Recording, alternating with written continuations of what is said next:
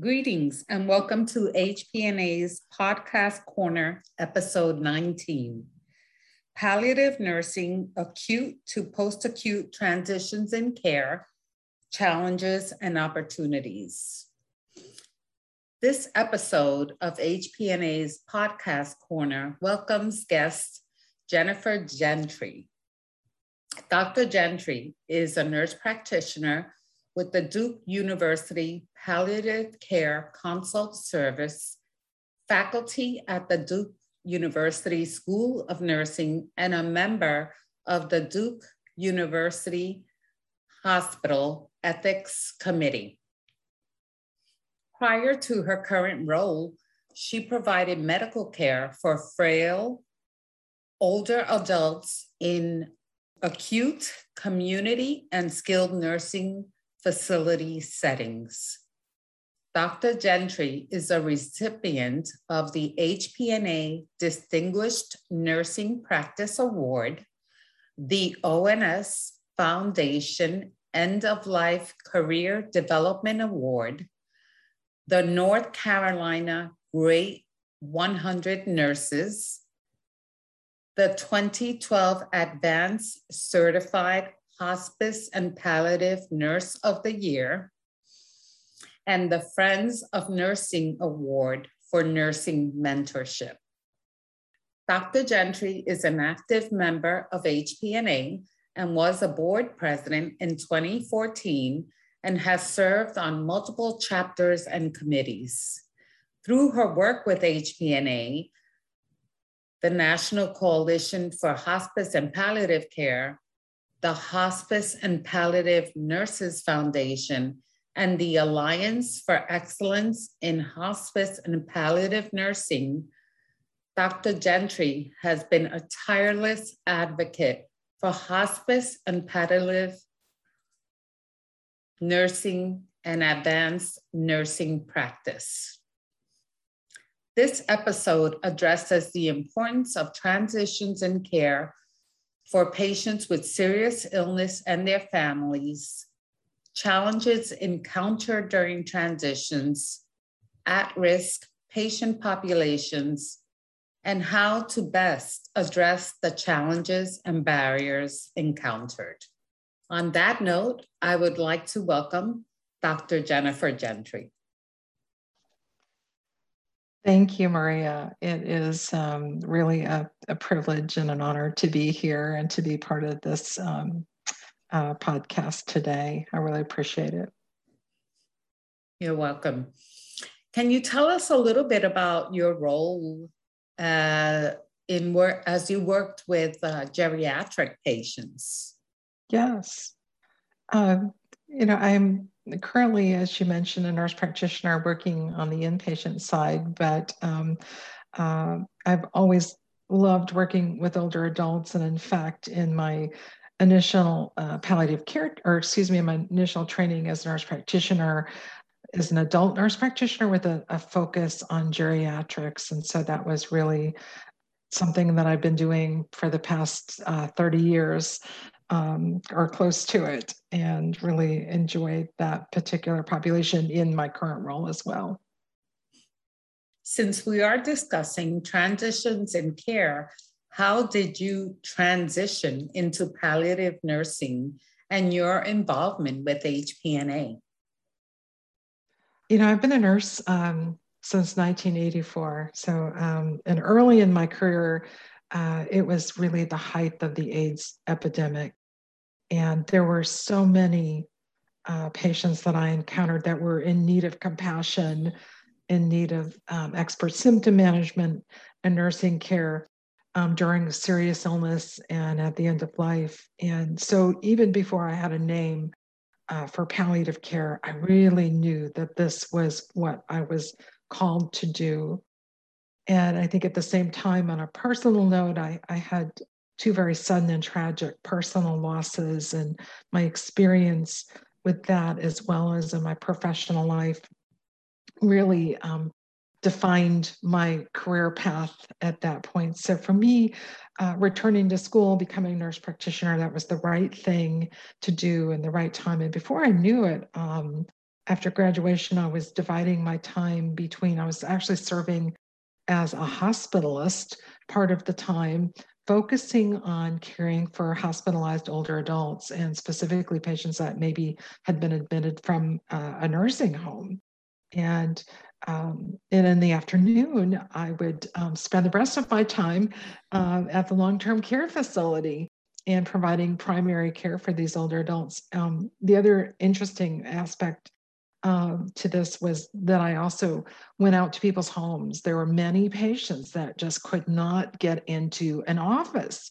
It would require an ambulance journey and just all of the stress on that patient and that family. And then, um, you know, so I would actually go out to their home and do community visits for the uh, internal medicine practice that I was working for. So I was really able to very early in my career promote some transitions and care because I was discharging patients back to the nursing home in the morning. And then in the afternoon, I would admit them to the facility. So I was able to do a lot of medication reconciliation by having that um, coordinated effort. So the other thing is in my facility, um, I began to work with a community hospice organization and learned so much about palliative care and symptom management from them. And, you know, probably up to 10% of the patients I was caring for actually were admitted to hospice. So, really saw the synergy between all of the specialties and um, you know just knew that that was the that was the career path i should take i had the opportunity to move back into the acute care setting at a point after that and um, recognized that hpna was the organization to support palliative nurses and I was impressed with the, the staff and the, the member volunteers and what encouragement and mentoring that I was able to receive.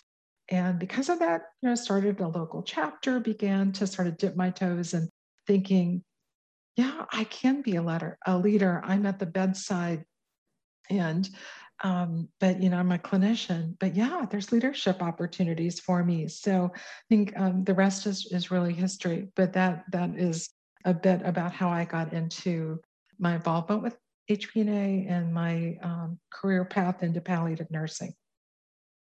Thank you for that. I'm sorry to hear about your losses. I too was a nurse during the AIDS epidemic in New York City, so I can relate to the fact that uh, there was no name for palliative care at the time, but it was what we did uh, to care for these patients during, during their hardships. Why do you think transitions in care is such an important topic?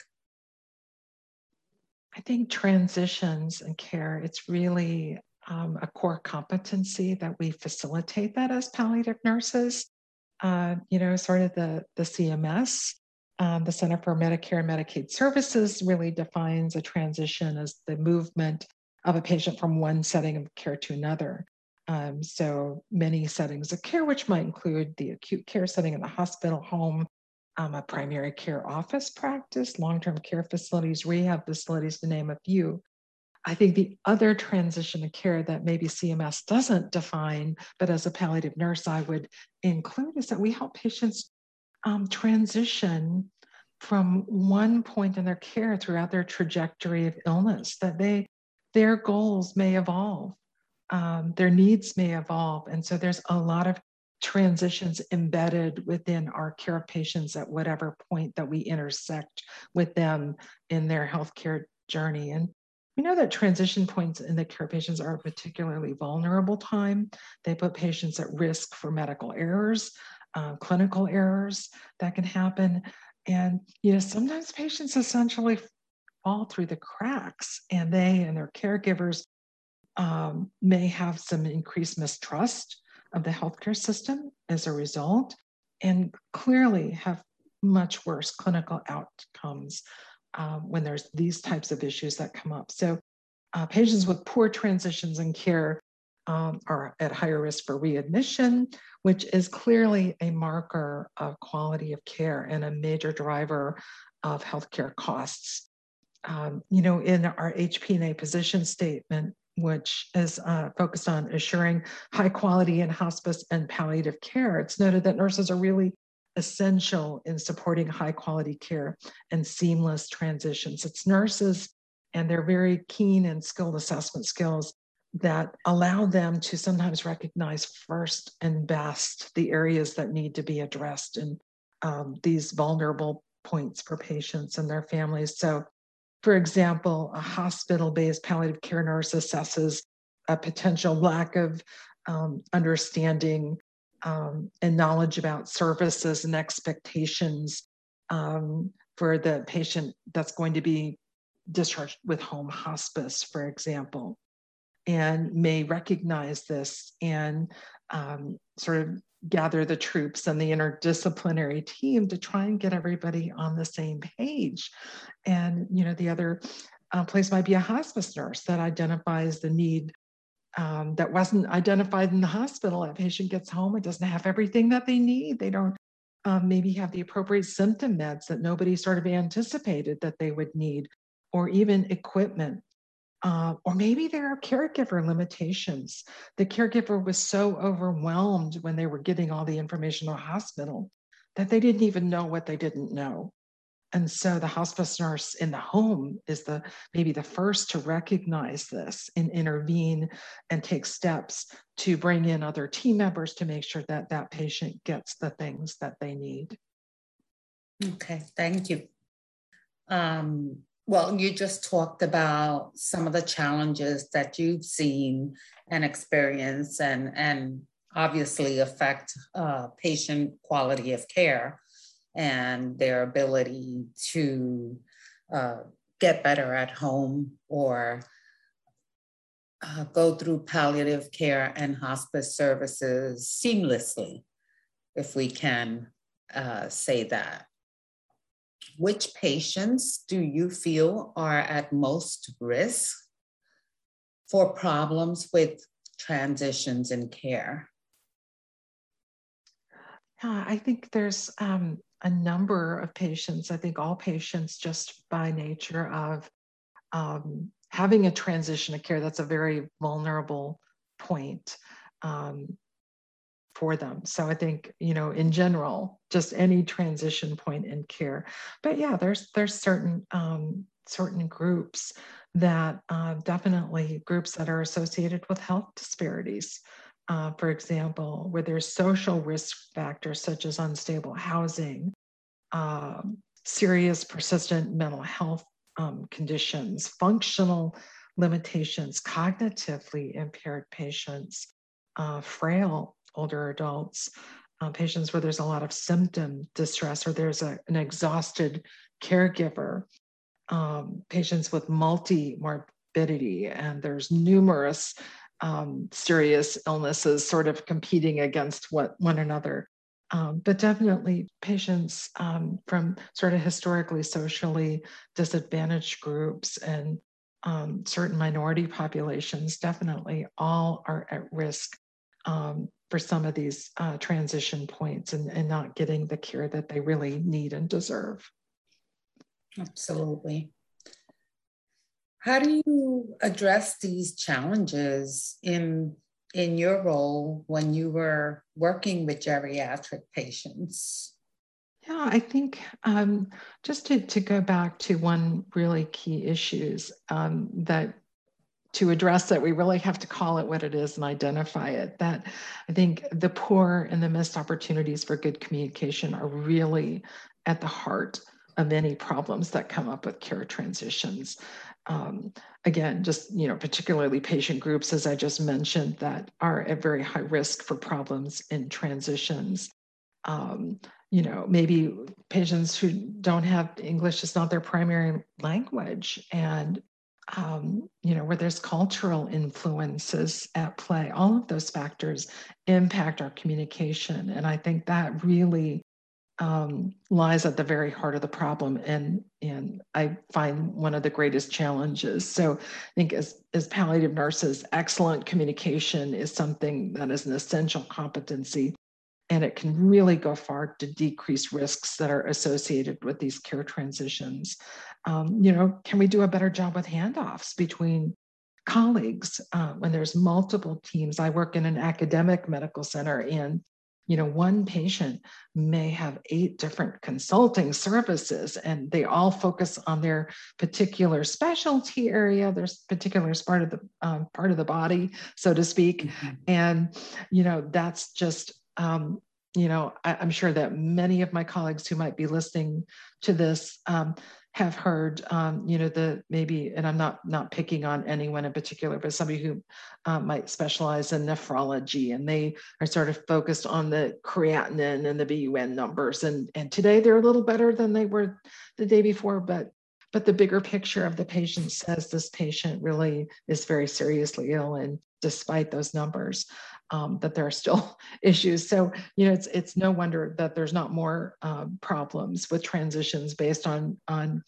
um, any number of opportunities for poor communication. So I think, um, you know, focusing on making sure that we're doing the best job. Um, so I really use um, my skills as palliative nurse in assessment and communication skills to really try and facilitate, first of all, care that's goal concordant. So, what do patients want? What do they understand? What do they expect? What what do they want? What's important to them? And that's that has to be the place we start because all of the other planning is for naught if we don't understand what the patient's goals are. Um, so having a good understanding, and you know, uh, we take care of patients and families as the unit of care. So maybe the patient and the family aren't on the same page. Maybe they're not on the same page with the provider.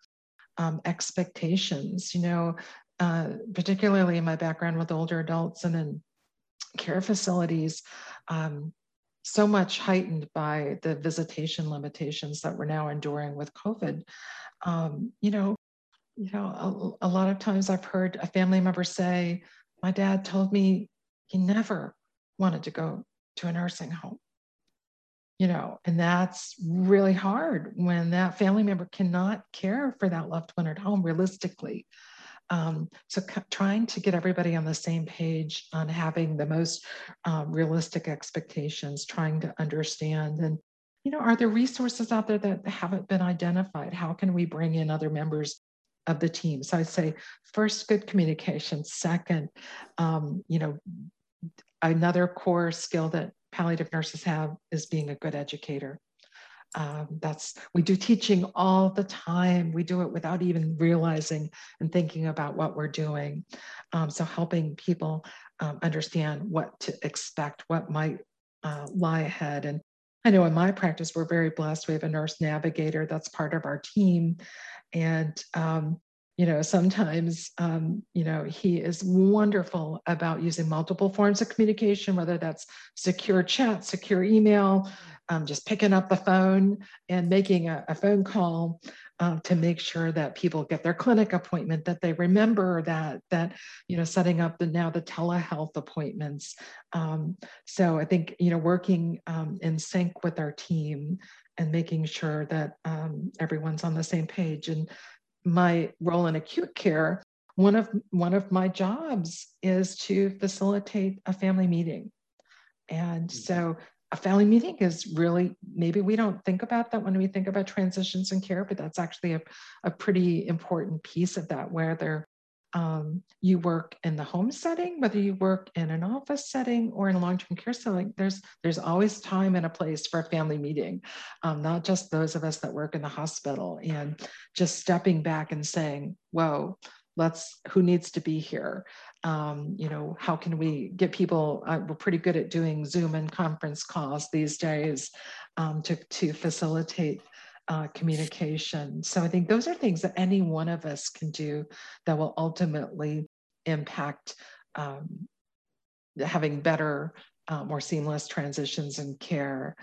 I, I, think another another aspect of what we do is, uh, for instance, uh, when someone for uh, example, whose English is not their primary language, making sure that we're not using family members for, um, you know, to interpret for us, that we have have the appropriate medical interpreter, um, that we're not using a lot of medical jargon, that we think about people that need multiple forms of communication, whether it's not just verbal, but it's written communication. um, that we can provide to them. And, you know, whether they can do a teach back or return demonstration of the things that we're trying um, to get a, across. I think another thing that I have done in my uh, practice to facilitate better tran- um, transitions and care is to really leverage established relationships. So when I see people in the hospital, I'm a stranger to them. I, you know, I have to develop rapport fairly quickly, but yet I'm not the person that they know, um, have known the longest and know the best. So who is it? And I, one of the common questions I will ask patients and families is what provider, um, who knows you the best? Who do you know the best? And you know, if it's possible, I found that most providers are very generous and saying, yeah, let me make a phone call, let me talk to them. Um, maybe I can even come in and do this in person. Uh, so I think, um, you know, pick up the phone and call.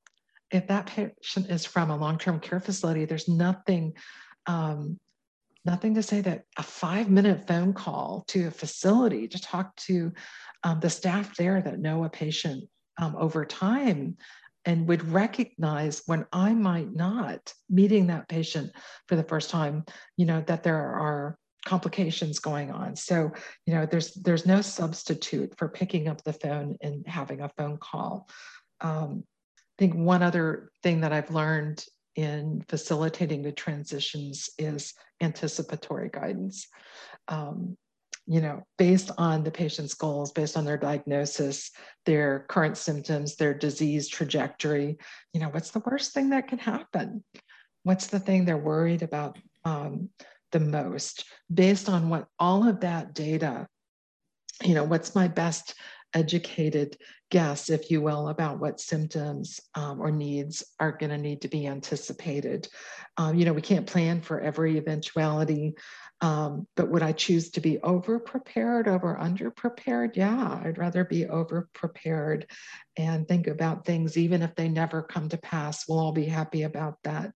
Um, I'm sure my hospice colleagues could cite numerous examples of patients that have returned to the hospital, even um, knowing that they had that hospice agency to call and that staff there to support them, but in a moment of panic and maybe symptom distress, called 911 instead.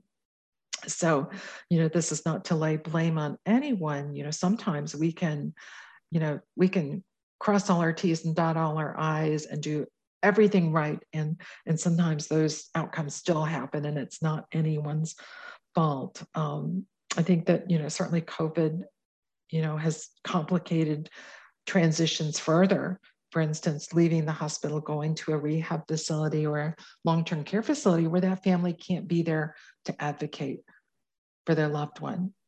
And we, we've seen disastrous outcomes as a result. So I think, you know, that's that's a challenge I haven't completely figured out how to overcome and just bigger than than than me. Understood. In a recent article that I read by Meeker et al., uh, that was written in 2019, uh, they stated that there was a larger focus on end of life or hospice services rather than palliative care early in the disease trajectory.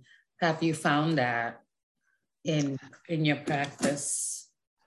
Um, you know, I think it's certainly has been brought up in conversation much earlier.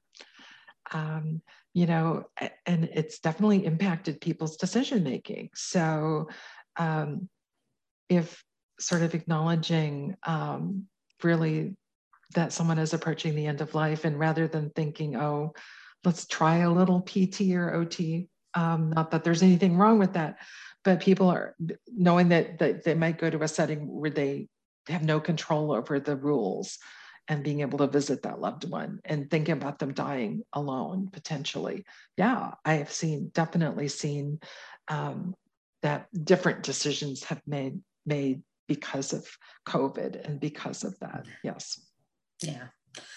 Do you, and you mentioned uh, digital technology. Do you find, did you, are you finding that that has actually improved communication, particularly with patients who are uh, transitioning into different uh, services?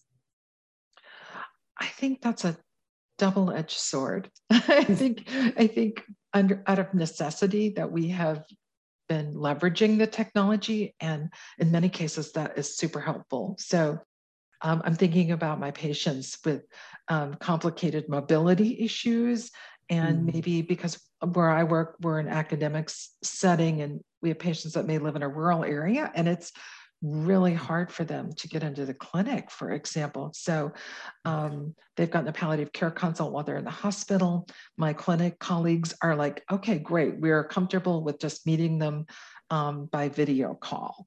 And that's been a really good thing. And it's increased our volumes substantially. Um, you know, so that's that's been a good thing. I think the the, the hard thing is that um, you know you can't reach over the phone you can't reach over the video call and and have that physical contact and you know covid's limited that anyways but you know my my natural inclination you know somebody's having an emotional response to something um, you know I, want to visibly physically reach out to them and and that's not possible. Um, i think it has caused us to it's challenged our communication skills because especially when there's not even video and we're just on the phone how do you recognize that emotion on the other end? Um, how do you how do you respond to that emotion um, empathically? Um, so there i think you have to really pick up on on you know we can't see them so we can't assess that nonverbal communication but we still have to be able to recognize the cues that folks are giving us even that way. Yeah absolutely. Particularly as you mentioned in in uh, rural areas where they may not have access to internet services um, it makes it all the harder to provide those services that are so desperately needed so, what are some of your take home points for our members in terms of uh, addressing transitions in care and, and hopefully improving those outcomes? I think that hospice and palliative nurses really have a crucial role in promoting effective transitions um, by, first of all, using all of our core competencies that we possess um, really emphasizing good communication, um, that we really use the nursing process. We assess, we plan, we implement, and we evaluate these transition points and really being able to proactively identify barriers. So it's all of our responsibility wherever we intersect with patients. And, you know, just remember a five minute phone call um, could be a huge investment of five minutes um, in the care of that patient and preventing problems down the line. Uh, we really want to engage patients and families as partners in their healthcare, um, exploring you know expectations uh, being able to identify and leverage resources that you have in your local area um, and we know there's very different uh, resources depending on where you are geographically um, so being able to identify and leverage those. I would say early identification of goals of care and how this impacts um, next steps and the entire planning process and doing whatever it takes to communicate the plan to that next level of care. Um, you know, maybe we're not the case manager, maybe we're not someone in a more formal role around care transitions, but we all have a role to play and again, a simple phone call, a listening ear can make all the difference in the outcomes. Absolutely. Do you have anything else you'd like to discuss at this point?